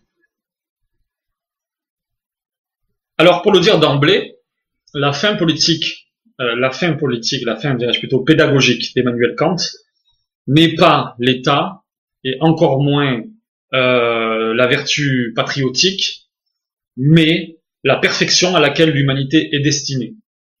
Euh, ce sont des mots qui tiennent donc euh, page 41 de l'édition Hachette Éducation, euh, de avec production Jules Barny, qui est intéressant hein, d'ailleurs, hein, parce que je vois la, je vois la, la réflexion de Jean-Marcel qui me fait rire. Alexandre soit rémunéré par nous. On y reviendra plus tard. Et euh, la, donc, euh, on voit d'emblée qu'effectivement, c'est une édition intéressante parce que c'est Jules Barnier lui-même qui était euh, un grand traducteur de, de Kant et qui euh, et qui lui-même était républicain plutôt que libéral, nous l'avons vu, et qui donc a traduit nombre de ses textes et notamment celui-là, cette édition de la Chef Éducation.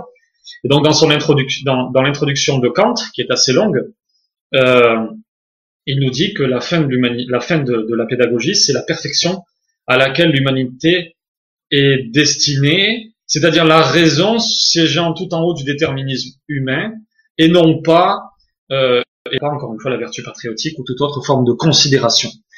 Euh, pour, euh, pour vous le dire rapidement, il y a donc quand même des, des éléments absolument similaires avec la philosophie de Rousseau, à savoir que la l'anthropologie kantienne est, euh, a, a, a, beaucoup de similarités avec l'anthropologie de Rousseau, l'être humain étant un être profondément culturel. Un être profondément culturel. Euh, la nature humaine, elle, est pleine de désirs, de passions, notamment charnelles, euh, et mauvaises. Et donc, seule l'éducation peut en sortir. Pour vous, le, on va rentrer dans les détails, hein, mais c'est le soin, et c'est la différence ontologique humaine, c'est la différence humaine, c'est la singularité de l'espèce humaine l'espèce humaine est la seule qui ait besoin de prendre soin de ses enfants. Je vous cite le texte. Aussitôt que les animaux commencent à sentir leur force, ils les emploient régulièrement, euh, c'est-à-dire d'une manière qui ne leur soit point nuisible, à eux-mêmes. Il est curieux en effet de voir comment, par exemple, les jeunes hirondelles, à peine, à sorties de leurs œufs, de et encore aveugles, savent s'arranger de manière à faire tomber leurs excréments hors de leur nid. Les animaux n'ont donc pas besoin d'être soignés, enveloppés, réchauffés et conduits ou protégés. La plupart demandent, il est vrai, de la pâture, mais non des soins. Voilà une citation qui me semble fondamentale. La plupart demandent, il est vrai, de la pâture, mais non des soins. Par soins, il faut entendre les précautions que prennent les parents pour empêcher leurs enfants de faire de leur force un usage nuisible. Si par exemple un animal en venant au monde criait comme le font les enfants, il deviendrait infailliblement la parole la, proie des loups et autres bêtes sauvages qui seraient attirées par ces cris. Et donc des soins pour une nature extrêmement particulière, une nature humaine, sans nature, comme nous dit euh, Pierre Manant à l'égard d'ailleurs de, de la philosophie de Rousseau, une nature humaine sans nature, euh, Rousseau ayant été le premier, visiblement, à théoriser euh, cela euh, dans, encore une fois, je, je, le répète, dans son discours sur les origines et les fondements des inégalités parmi les hommes, et notamment le livre 1, avec cette citation fondamentale que la, la distinction spécifique des hommes parmi les animaux n'est pas euh, n'est pas l'usage de sa raison, mais sa qualité, mais, mais sa perfectibilité, donc voilà, sa qualité d'agent libre. Euh, c'est-à-dire qu'effectivement, l'homme, si on le laisse, euh, il se fait un usage nuisible. C'est la seule, c'est le seul animal qui, qui utilise ses forces pour se faire un usage nuisible. Il est complètement démuni à la base, sans nature, sans orientation. De fait, euh, si on le laisse sans éducation, il devient la proie totale de ses passions. Et les passions sont toujours mauvaises pour Emmanuel Kant. Euh, il est démuni, il doit être muni. Il est dévêtu, il doit être vêtu, et c'est le rôle de l'éducation. Pour reprendre une, de ces citations fondamentales, l'homme ne peut devenir l'homme que par l'éducation. Il n'est que ce qu'elle le fait. Il n'est que ce qu'elle le fait. La, perfectibilité humaine est donc, euh, sinon totale, euh, très très grande, d'animal à, euh, à homme, à homme moral d'ailleurs, parce que c'est la fin de l'humanité, la liberté nécessitant nécessairement la moralité. Euh, et tout cela, effectivement, grâce à une méthode toute nouvelle, euh, une méthode toute nouvelle, nous dit-il, qui est à chercher, nous dit Emmanuel Kant,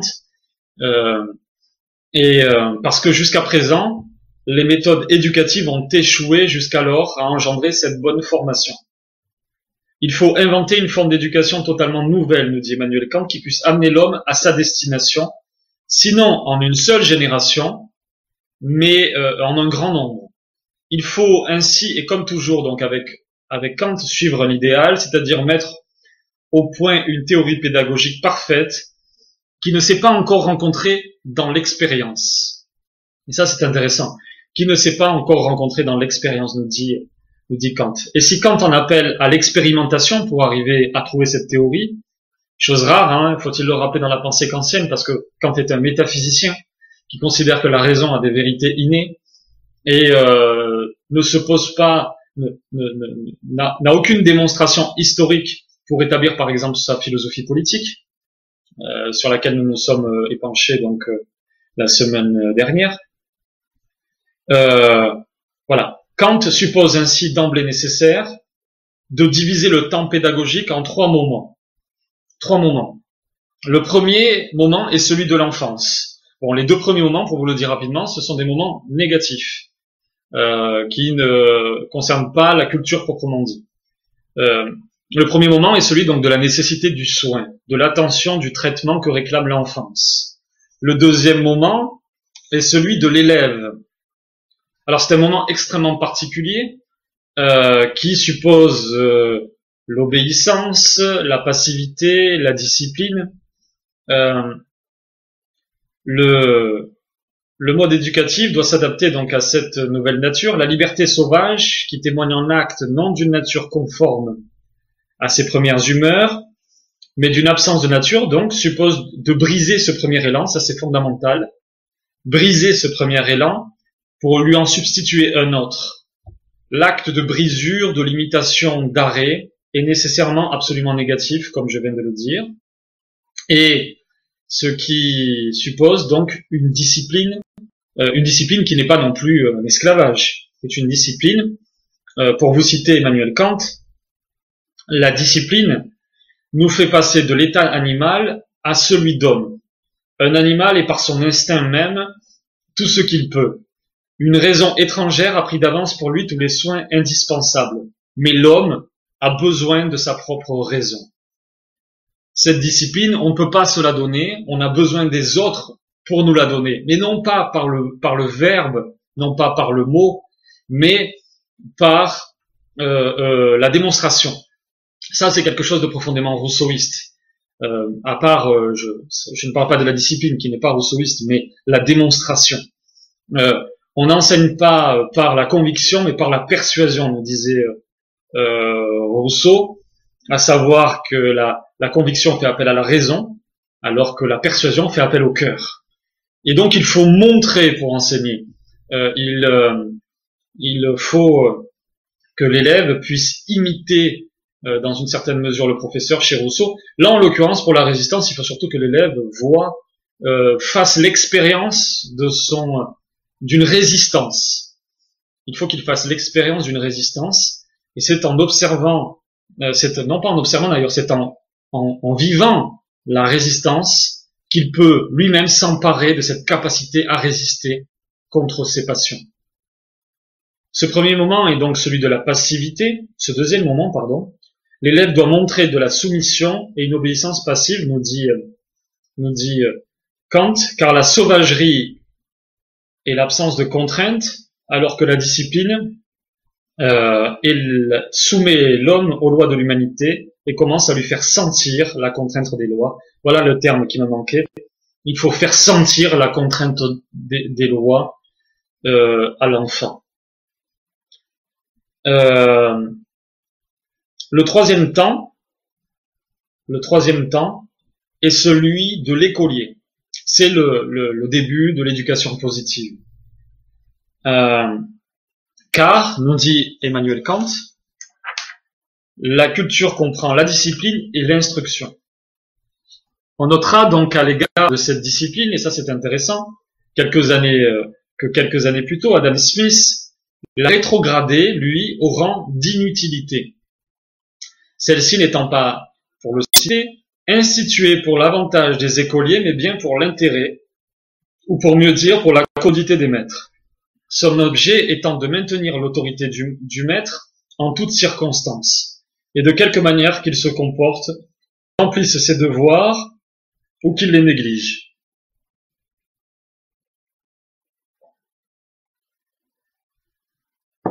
qu'ils remplissent donc ces devoirs ou qu'ils les négligent, obligeant donc les écoliers, fin de la citation, obligeant les écoliers à bien agir en permanence avec lui, comme s'il enseignait toujours d'excellentes manières. Discipline inutile à partir de l'âge de 12-13 ans euh, pour Adam Smith, car si seulement le maître donne un enseignement de qualité, les élèves, par, par une disposition généreuse, euh, euh, naturelle, suivront son instruction avec respect et application. Euh, alors effectivement, c'est un élément qui n'est pas nécessairement, euh, je dirais, dogmatique dans le libéralisme. D'autres libéraux, beaucoup moins connus pour ceux qui n'en sont pas spécialistes, comme Adolphe Blanqui, n'étaient pas d'accord avec cette position d'Adam Smith. Adolphe Blanqui, qui était un traducteur aussi de d'Adam Smith et aussi économiste de son temps, euh, qui a vécu de 1798 à 1854, nous dit euh, dans euh, une traduction, d'ailleurs, oui, il nous dit dans une traduction de 1841, de 1800, pardon, 43, exactement le contraire, critiquant vivement la position smithienne, estimant qu'il faut être sévère avec les élèves de 12 ans et même avec ceux de 20 ans. L'Europe voyant, pour le citer, s'évanouir chaque année d'immenses ressources intellectuelles par suite de l'indiscipline euh, euh, qui est tolérée dans les grands établissements d'instruction publique. De sorte, donc fin de la citation, de sorte qu'il est de sorte que sur cette question, euh, même si effectivement les débats ne sont pas peut-être fixés, on peut quand même considérer que que le, libéralisme prévoit quand même de ne pas euh, tout, ne pas faire de la discipline une question absolument essentielle euh, de, euh, de la thématique pédagogique, parce que parce que les libéraux effectivement misent sur l'autonomie, misent sur la raison de l'individu, Donc on peut quand même se dire que ce moment-là, en tout cas, de la pédagogie kantienne n'est pas proprement libéral, sans pour autant être absolument alibéral. Euh, et euh, donc dans ce moment effectivement de, de l'instruction, euh, l'homme apprend véritablement à penser pour Emmanuel Kant. Sa destination est donc d'habiter sa propre identité raisonnable en tout point, théorique et pratique, à savoir capacité spéculative de raisonnement, de calcul, euh, de culture, mais encore capacité pratique, à savoir de morale, capacité à se contrôler, à maîtriser sa, sa volonté. Euh, dans le cadre d'une d'une d'une méthodologie assez ou d'un ordre assez particulier, Emmanuel Kant considérant qu'il y a des facultés inférieures de l'esprit, la mémoire et l'imagination, celles-ci, donc ces facultés inférieures, devraient être cultivées en vue des supérieures, l'entendement et la raison. L'entendement, pour vous le dire rapidement, est la connaissance du général, l'imagination et l'application du général au particulier. Il faut ainsi axer l'éducation sur l'apport de données de l'expérience, en mettant notamment cette étape au service de la fonction mentale de coordination des données de l'expérience que Kant nomme entendement. Tout cela donc au service d'une ambition générale qui devrait s'appliquer à tous d'apprentissage des lumières. Et ça c'est fondamental. C'est pourquoi la, pédagogie kantienne est pro-libérale. Et c'est que l'État n'a pas à contrôler en réalité le contenu de l'éducation. D'ailleurs, l'État n'est même pas présent dans ce traité de pédagogie. Euh, il n'a pas à contrôler donc le contenu de l'éducation, euh, euh, puisque les lumières doivent être libres. Et pour que les hommes soient puissent aller vers leur destination et puissent donc de fait s'instruire, s'éduquer, eh bien, il, il est nécessaire que la liberté d'expression soit totale. Vous vous en rappelez.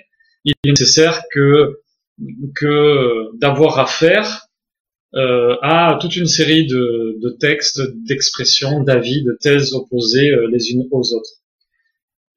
Kant nous dit à l'égard des, des, Lumières, dans Qu'est-ce que les Lumières? Que c'est la sortie de l'homme hors de tutelle dont il est lui-même responsable.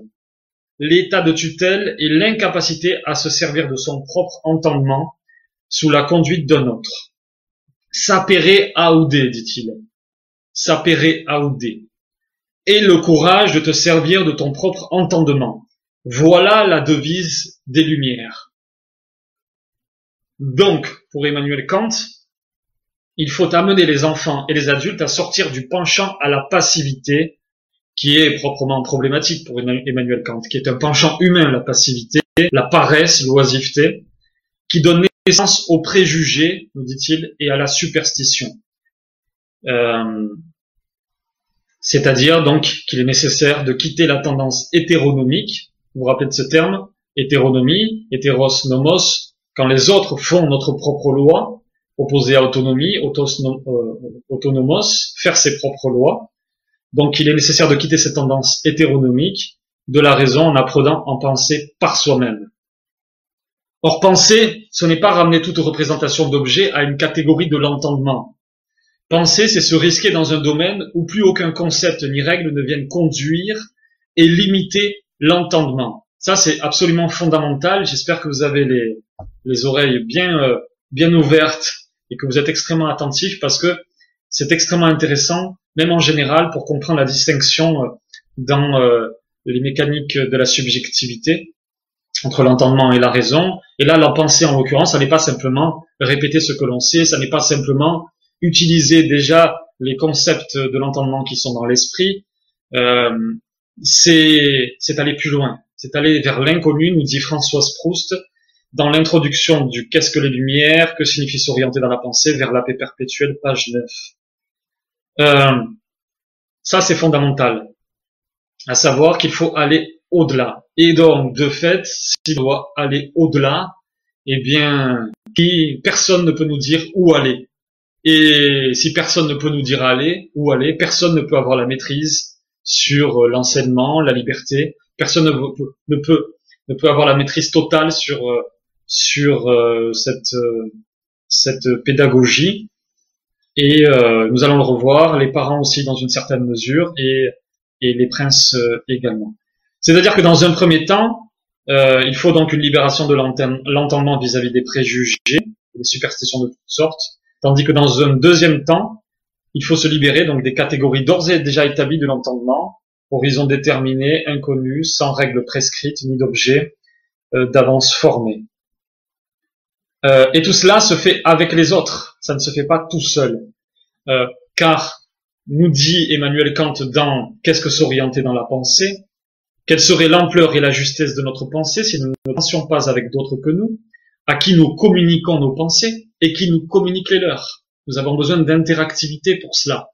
Et donc nous avons besoin d'une liberté euh, générale sur la pensée, sur le contenu, sur la, connaissance dans la société.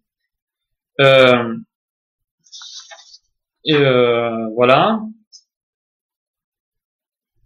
Il ne peut donc de ce fait être républicain, puisque le républicanisme suppose une certaine maîtrise, notamment, enfin, je dirais, de la connaissance et des savoirs en général, mais encore et surtout euh, de des contenus enseignés. Et là, l'idée, c'est effectivement très tôt de mettre euh, l'individu, une fois qu'on en est sorti, peut-être, je crois que c'est à 12 ans, de l'époque de la discipline, de très tôt, euh, il faut il faut certes garder un petit peu de, garder aussi de la discipline, mais encore, il faut surtout euh, stimuler toutes les capacités autonomes de la raison et donc euh, apprendre l'individu, apprendre à l'individu à penser. Euh, le oui, bon, pour vous le dire très rapidement, les menaces et les punitions doivent disparaître euh, très tôt aussi pour faire en sorte que l'élève agisse bien d'après ses propres maximes et non par habitude, nous dit Emmanuel Kant, et qu'il ne fasse pas seulement le bien, mais qu'il le fasse parce que c'est le bien. Ça, c'est fondamental. C'est ce dont je vous parlais la dernière fois. La morale n'est rien euh, euh, dès lors que nous sommes obligés d'agir en un sens. La morale n'est plus dans l'obligation, elle est dans le choix. Et donc, il faut l'habituer à agir non pas pour euh, parce que les autres considèrent que c'est bien, mais parce qu'il considère lui-même que c'est bien d'agir en ce sens. La finalité, nous dit Emmanuel Kant, c'est qu'on ne doit pas élever les enfants d'après l'état présent de l'espèce humaine, mais d'après un état meilleur, dans l'avenir, c'est-à-dire d'après l'idée de, de l'humanité, de son entière destination. C'est pourquoi, c'est pourquoi il est nécessaire, je il est nécessaire de, de, de chercher de nouvelles méthodes, parce que même les parents, de leur côté, cherche à élever l'enfant en fonction de l'état présent. Sauf que, en fonction de ce qui est proprement utile, sauf que il faut aller au-delà, il faut aller vers euh, l'utilité de l'espèce humaine, pourrait-on dire, sa fin véritable, à savoir euh, un homme doué de raison véritable. Euh, rien, aucun gouvernement n'est légitime donc à maîtriser ses savoirs. Euh, euh, non seulement, voilà, donc pour revenir sur, donc pour le gouvernement effectivement, mais pour pour vous donner la citation qui a à voir avec les parents, les parents n'ont ordinairement souci que d'une chose, c'est que leurs enfants fassent bien leur chemin dans le monde, et qu'ainsi ils éduquent, ils éduquent d'après l'état présent, et en vue du monde actuel, si corrompu qu'il soit. Pour citer Kant, donc, ah mince, effectivement, j'avais un double dans, ma, dans mes prises de notes, je, l'ai dit préalablement, et ce, ce, qui vaut aussi pour les princes, parce que les princes ne considèrent leur sujet, pour citer Kant, que comme des instruments pour leur dessin, et qu'en dirigeant les contenus enseignés et les professeurs, ils s'ordonneraient à d'autres principes qu'à celui du bien général. Euh, voilà pour vous euh, pour vous l'avoir dit euh, rapidement. La liberté de, de, penser signifiant expressément que la raison ne se soumette à aucune autre loi qu'à celle qu'elle se donne elle-même. Cette phrase de Kant est absolument significative. La raison ne se soumette euh, euh, la liberté de penser signifiant expressément, là c'est moi qui ai écrit, que la raison ne se soumette à aucune autre loi qu'à celle qu'elle se donne elle-même. L'esprit donc, l'esprit général du projet pédagogique kantien, excluant conceptuellement toute hétéronomie de la pensée, s'oppose ainsi frontalement à toute intercession politique, loin de toute velléité éducationnelle républicaine. Euh, républicanisme classique qui, en se distinguant par ses intentions éducatives de conduite de l'individu vers la vertu citoyenne, s'est éloigné en réalité, si on comprend bien la philosophie politique de Kant, de la respublica noumenon, c'est-à-dire de l'essence de la République elle-même, dont euh, qui contraint à la plus grande liberté humaine, pour citer la critique de la raison pure, qui contraint donc à la plus grande liberté humaine, c'est-à-dire à la séparation, vous vous en rappelez, entre l'éthique et la politique, qui, comme nous l'avons vu, ne peut souffrir d'aucune exception, sinon au prix d'un affaissement conséquent des principes particuliers qui leur sont propres, la vertu d'une part, donc pour l'éthique, et la liberté d'autre part, pour la politique. Voilà, nous avons euh, effectivement, je crois, assez euh, fini cette question donc de, du rapport entre l'État et euh, la pédagogie selon le libéralisme. Nous avons vu qu'effectivement, c'était plus, encore une fois, que les évidences sur l'État libéral n'étaient pas forcément fondées, à savoir que l'État libéral, non, ne cherche pas simplement qu'à assurer la sécurité des individus, euh, il cherche aussi, dans une certaine mesure, à euh, enseigner euh, euh, un contenu pédagogique, à financer, dans une certaine mesure, un enseignement ou une, pédagogie, certes non obligatoire, donc optionnelle, facultative, me semble-t-il. Là, je, il faudrait que je, je me réattelle sur le texte parce que la question de podcast tout à l'heure est, est tout à fait intéressante. Je me demande si dans les textes libéraux, il n'est pas question d'une éducation obligatoire jusqu'à 12 ans, peut-être. Il faudra que je, que je m'y attelle et que je vous réponde, parce que là j'ai un doute, que je vous, que je vous y, que je vous réponde, pardon, la prochaine fois. Casse. Et puis, euh, et puis, euh, donc nous avons vu qu'effectivement elle doit être euh, obligatoire, elle doit être non obligatoire, plurale, décléricalisée, l'idéal, c'est encore que les professeurs soient rémunérés par leurs élèves pour pouvoir stimuler véritablement le contenu pédagogique et aller contre la paresse des professeurs, la paresse des maîtres, tel est le mot d'Adam Smith, la paresse des maîtres. Euh, il faut le, danger suprême, encore une fois, est l'émission de l'État, plus encore que la paresse des maîtres, c'est l'émission de l'État ou de toute forme d'autorité euh, hétérogène à l'éducation proprement dite. Euh, et euh, et c'est effectivement le souhait de, des libéraux de se prémunir contre ce type de risque. Nous avons, nous en avons terminé avec le cours d'aujourd'hui pour conférence. Si vous avez des questions, n'hésitez pas à les poser dans la partie donc euh, des commentaires. Je les lirai et essaierai d'y répondre avec la plus grande attention et le plus grand détail si possible.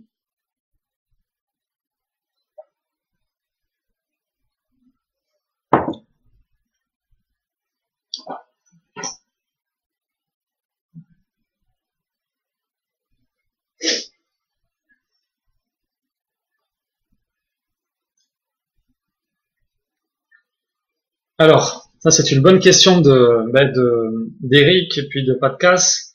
Il y a une effectivement pour quand il faut absolument obéir aux lois. C'est fondamental. C'est la raison pour laquelle effectivement euh, on peut on peut considérer qu'il beaucoup de personnes considèrent qu'il y a des ambiguïtés dans la philosophie kantienne et qu'il est assez difficile à classer. Beaucoup le, certains le mettent dans le conservatisme, d'autres dans le républicanisme.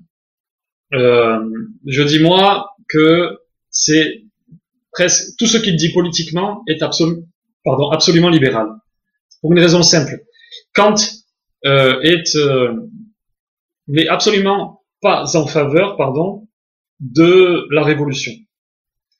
Il euh, voit d'un mauvais œil tout ce qui euh, relève du désordre. Et attendez. Il voit absolument de mauvais œil donc tout ce qui relève du désordre. Il est, comme Spinoza jadis, comme les libéraux en général, euh, pour la réforme plutôt que pour la révolution. Il prône donc de fait, en toutes circonstances, l'obéissance aux lois. Par contre, il préconise, euh, par contre, il préconise euh, la lutte politique par la liberté d'expression, la lutte politique, une forme de militantisme euh, si tant est que l'on respecte euh, les lois des uns et des autres, parce que je le répète, euh, pour Emmanuel Kant, la pire des choses, c'est la révolution. C'était aussi la, la, la, pire des choses pour Montaigne et dans un de ses textes que j'ai pas ici, que j'ai de l'autre côté, mais j'aurais pu vous le lire. D'ailleurs, c'est un texte incroyablement efficace de Montaigne et qui nous dit dans, dans, dans, dans ses essais que toute révolution politique en fait finit par engendrer quelque chose de pire que que ce que l'on avait préalablement. tandis que l'on veut soigner, on donne euh, un mal qui euh, qui en réalité dont on suppose qu'il est un médicament alors qu'en réalité il est un poison. Voilà qui est fondamental chez Emmanuel Kant, voilà qui est fondamental chez les libéraux, obéir aux lois, en effet. Alors certes, effectivement, chez John Locke, il y a un droit à la résistance, qu'il n'y a pas chez Spinoza, parce que Spinoza, vous en rappelez, ne considère pas le droit au-delà du fait. Il dit, Spinoza dit, pas besoin de droit à la résistance, de toute manière, si le, le est injuste, eh bien, le fait est que les hommes résisteront.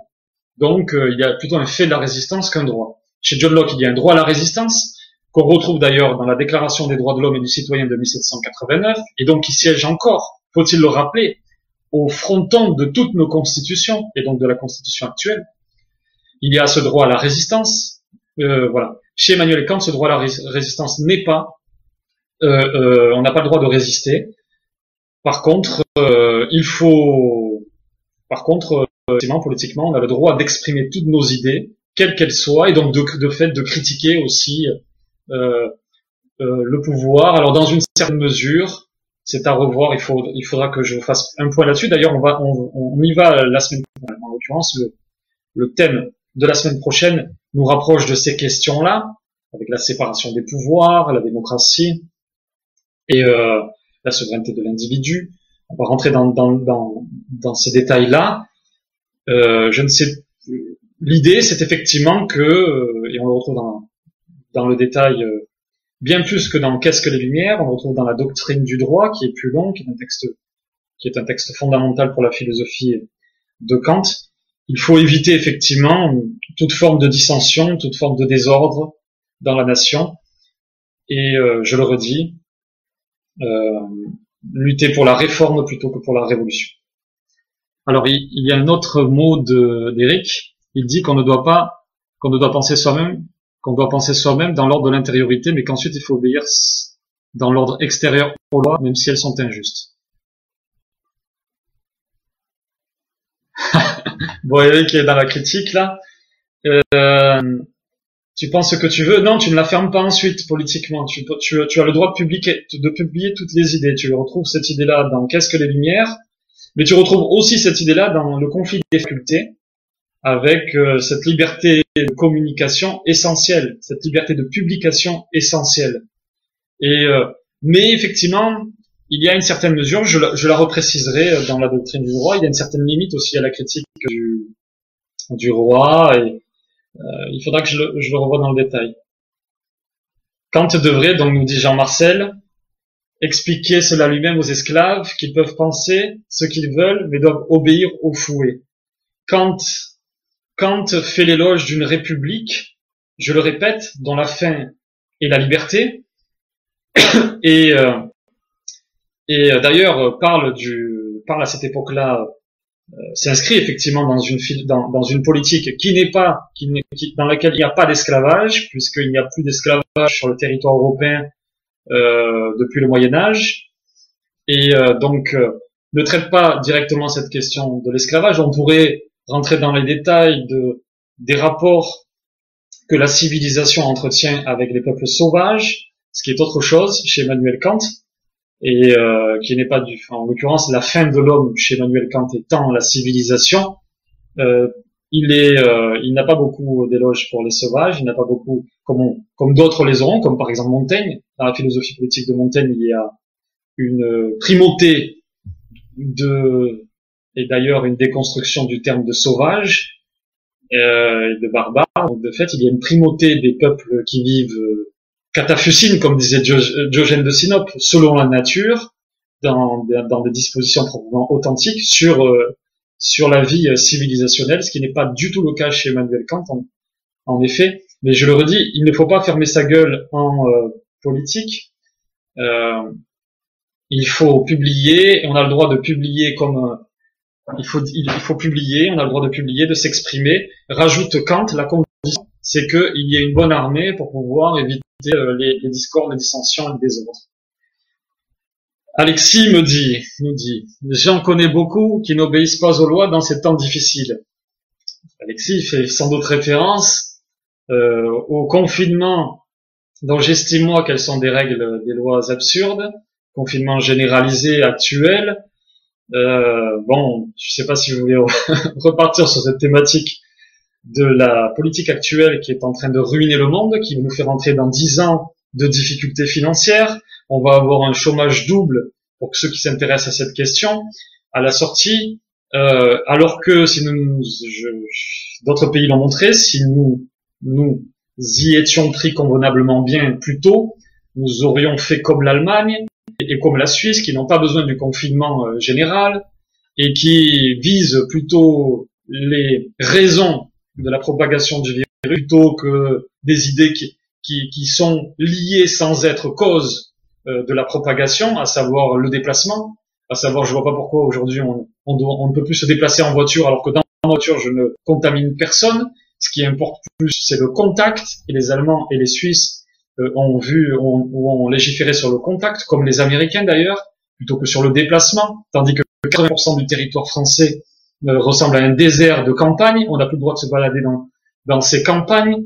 Euh, euh et eux, d'ailleurs, les Suisses et les Allemands, comme les Américains, ont moins de morts. Alors, en l'occurrence, sans faire référence aux Américains, pour l'instant qui n'en sont qu'au début, mais les Allemands et les Suisses ont beaucoup moins de morts que nous en avons. Alors, encore une fois, scientifiquement, relation n'est pas causalité, et s'il peut y avoir une relation entre le déplacement et le, et la contagion, il n'y a pas causalité. Nous, en France, on ferait bien effectivement d'être un peu plus précis à l'égard des lois. Là, c'était un coup de gueule de la part d'un libéral qui n'aime pas être enfermé chez lui alors que alors que je pourrais, on pourrait aller se balader dans les forêts. Alors certes, on, enfin en l'occurrence, on peut n'étant pas ou ne pouvant pas contaminer les fleurs et les, et les arbres selon l'OMS, selon Olivier Véran lui-même, etc. Donc euh, oui, parfois, moi, je serais plutôt pour la désobéissance, en désaccord avec Emmanuel Kant que l'obéissance. Obéir aux lois, et bon, en général, désobéir à certaines est tout, est tout aussi essentiel. Oui, après, Jean-Marcel, là, tu fais référence sans doute à d'autres textes et à d'autres philosophies qui font l'éloge de la désobéissance civile, qu'on ne retrouve pas dans les textes libéraux, sinon dans des textes anarcho-libéraux, mais qui me semblent plus anarchistes que libéraux. Donc, Grand dont nous avions parlé dans, dans la deuxième conférence, je crois. Et, euh, et voilà, après c'est une réflexion. si, tu veux développer, Jean-Marcel, je pourrais peut-être répondre. Podcast nous dit, on peut donc critiquer, mais sans que ça n'ait aucun effet. Bien. Euh, Emmanuel Kant, Emmanuel Kant euh, considère donc que si euh, considère qu'en fait les lois de raison sont pardon universelles et infaillibles, à savoir que je ne sais pas si vous me voyez bien, sont euh, euh, universels et infaillibles, à savoir que euh, il suffit de laisser faire la vérité pour qu'elle se propage dans les esprits et que très vite il, il, soit possible pour le prince, une fois que les personnes sont assez éduquées sur la vérité, la raison, la liberté, que le prince lui-même soit empêché de mener toute forme de politique injuste.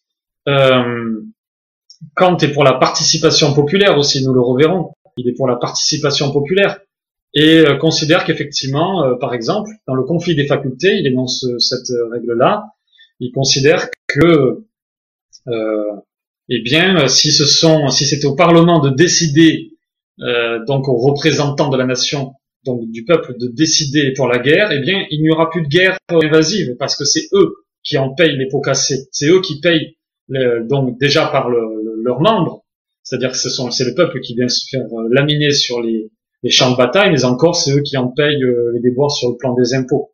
Et donc euh, il y a toute une série d'éléments comme ça chez Kant qui sont, on peut le dire, révolutionnaires et et critiquer en effet, laisser libre la raison mène le peuple à être plus éduqué, mène les uns les autres, mène la vérité à se déployer, à se propager plus vite que le virus euh, coronavirus ou d'autres, et, euh, et euh, aux princes eux-mêmes après d'avoir face à eux des personnes civilisées et qui comprennent que l'ordre c'est important, qui comprennent eux aussi parce que vous vous faites sans doute effectivement vous vous, vous concentrez sur les, les problématiques liées lié au roi, mais toute la philosophie politique nous montre que les sociétés injustes sont plutôt les sociétés injustes sont le sont en vérité d'une situation générale, sociale, sont dans les mœurs, pour reprendre la philosophie de Tocqueville ou de Montesquieu, plutôt avant d'être dans les lois. Et euh, comme le disent d'ailleurs aujourd'hui les Sénégalais ou autres, vous voulez euh, chez nous euh, que l'on considère que, le, que le, mariage homosexuel, que l'on légalise le, mariage homosexuel, mais notre société n'est pas du tout d'accord avec cela. Mais je suis absolument d'accord avec cette idée-là. Euh, euh, là, comme disait euh, euh, Étienne de la Boétie dans son traité de servitude volontaire, et je vais plus m'en rappeler maintenant, qu'il ne saurait, mince, oh là là, ça y est, elle est partie, celle-là aussi, que nul n'est que, que, que ceux qui sont en vérité dans l'esclavage agissent d'intelligence avec leurs esclavagistes, agissent d'intelligence avec leurs esclavagistes. Alors là, je vous la, la résume, parce que je ne me rappelle plus de, de, de commencement. Et, euh, et que voilà, voilà l'idée. Donc vous, effectivement, vous concentrez sur les dirigeants. La, la liberté, c'est une donnée morale, c'est une, c'est, c'est, la relève des mœurs, c'est la relève de la pratique des uns et des autres. Un roi ne peut pas s'opposer à, à, à un peuple qui a l'habitude d'être libre. Et, euh, et je pense que c'est plutôt dans ce, dans ce sens-là qu'il faut observer les choses plutôt que dans l'autre. Le calcul de Kant, à titre personnel, ne me semble pas du tout euh, euh, problématique à cet égard, puisque euh, puisqu'il est plutôt réaliste sur le plan historique. Je le répète, toute révolution euh, étant souvent menée par des gens qui ne sont pas très capables sur le plan intellectuel. Reprenons la Révolution française. Euh, enfin, en l'occurrence, des capacités intellectuelles, Robespierre en avait, c'est injuste on avait aussi, mais ils n'avaient aucun grief à exterminer euh, des centaines de milliers de personnes, euh, notamment des voilà, pour, mener à bien leur politique. C'est d'ailleurs sur ce raisonnement aussi euh, que, Kant sera extrêmement prévoyant, extrêmement méfiant à l'égard des révolutions. Eric nous dit bon lessing, ben tu, nous feras un, un cours sur lessing que je ne connais pas, pour tout te dire. D'autres questions, d'autres remarques, d'autres critiques? Si euh, si dans quelques minutes il n'y a plus trop de, questions, euh, on en terminera et puis on reprendra la semaine prochaine. Je vous laisserai profiter euh, du reste de votre matinée de samedi.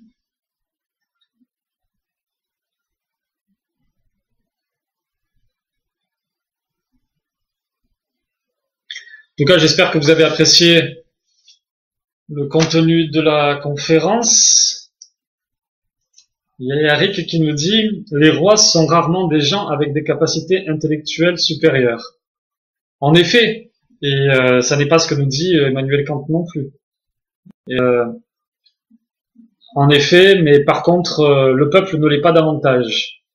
Et il y a un mot euh, dans euh, le livre d'Isaïe de la Bible qui dit tel gouvernant, tel gouverné, tel gouvernant, tel gouverné, et euh, en l'occurrence qui fonctionne effectivement dans le sens. Tel est-ce que ce que je pense, il y a, il y a une unité d'être, de sentir, de sensation de, de pensée entre les dirigeants et les dirigés, et, les dirigés, oui, et les dirigés ont souvent les dirigeants qu'ils méritent, et euh, Et merci Eric, à toi aussi, à vous tous. Et je te remercie aussi Jean-Marcel et puis euh, et puis les autres. Et, Jean-Marcel serait prêt à payer pour ça. Ouais. Je te remercie. Et les rois ont besoin de, n'ont pas besoin de lumière, tu dis Alexis, n'ont peut-être pas besoin de, de lumière. Ils en ont fortement besoin. Ils ont besoin d'être éduqués. Ils le savent. C'est toute la leçon aussi du, du prince de Machiavel ils le savent tous, ils sont tous éduqués d'ailleurs, rois, dirigeants, sont tous éduqués. souvent, euh, effectivement, ils sont aussi éduqués sur la nature de la politique, qui est pour reprendre Clausewitz, euh, la perpétuation de la guerre sous d'autres moyens. En réalité, pour reprendre la philosophie de Machiavel, pour reprendre celle de Spinoza, pour reprendre euh, celle euh, euh de, j'ai dit Clausewitz, ça y est, je suis fatigué, mais pour reprendre celle de Hobbes à certains égards aussi.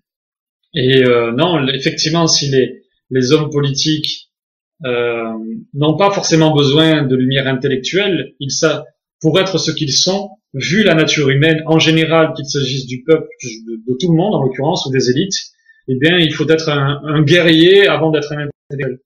C'est la nature même de notre nature, dirais-je, qui mène la politique à être de cette nature, et euh, on ne peut pas leur reprocher, me semble, ce qui vient de nous-mêmes.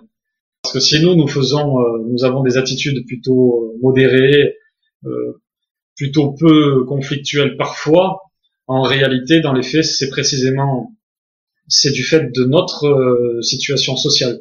Pour être là-haut, naturellement, eu égard à la nature humaine, je, je le répète, il faut, il faut avoir cette à à prendre des coups et être un véritable guerrier. Je vous remercie à tous, euh, Alexis et aux autres. Et puis euh, nous en nous reparlerons de tout, tout cela. Enfin, là on n'a pas le, temps de rentrer dans le détail de toutes ces thèses. Je suis obligé de rester assez superficiel partout, mais euh, mais effectivement ça me semble être assez suffisant pour des conférences. Pour la semaine prochaine, on rentrera effectivement, comme je le disais, dans le détail de la politique proprement dit de, des institutions, de la démocratie, de la souveraineté euh, populaire face à la souveraineté de l'individu, grand euh, paradoxe et grande tension libérale. Merci à tous et à bientôt.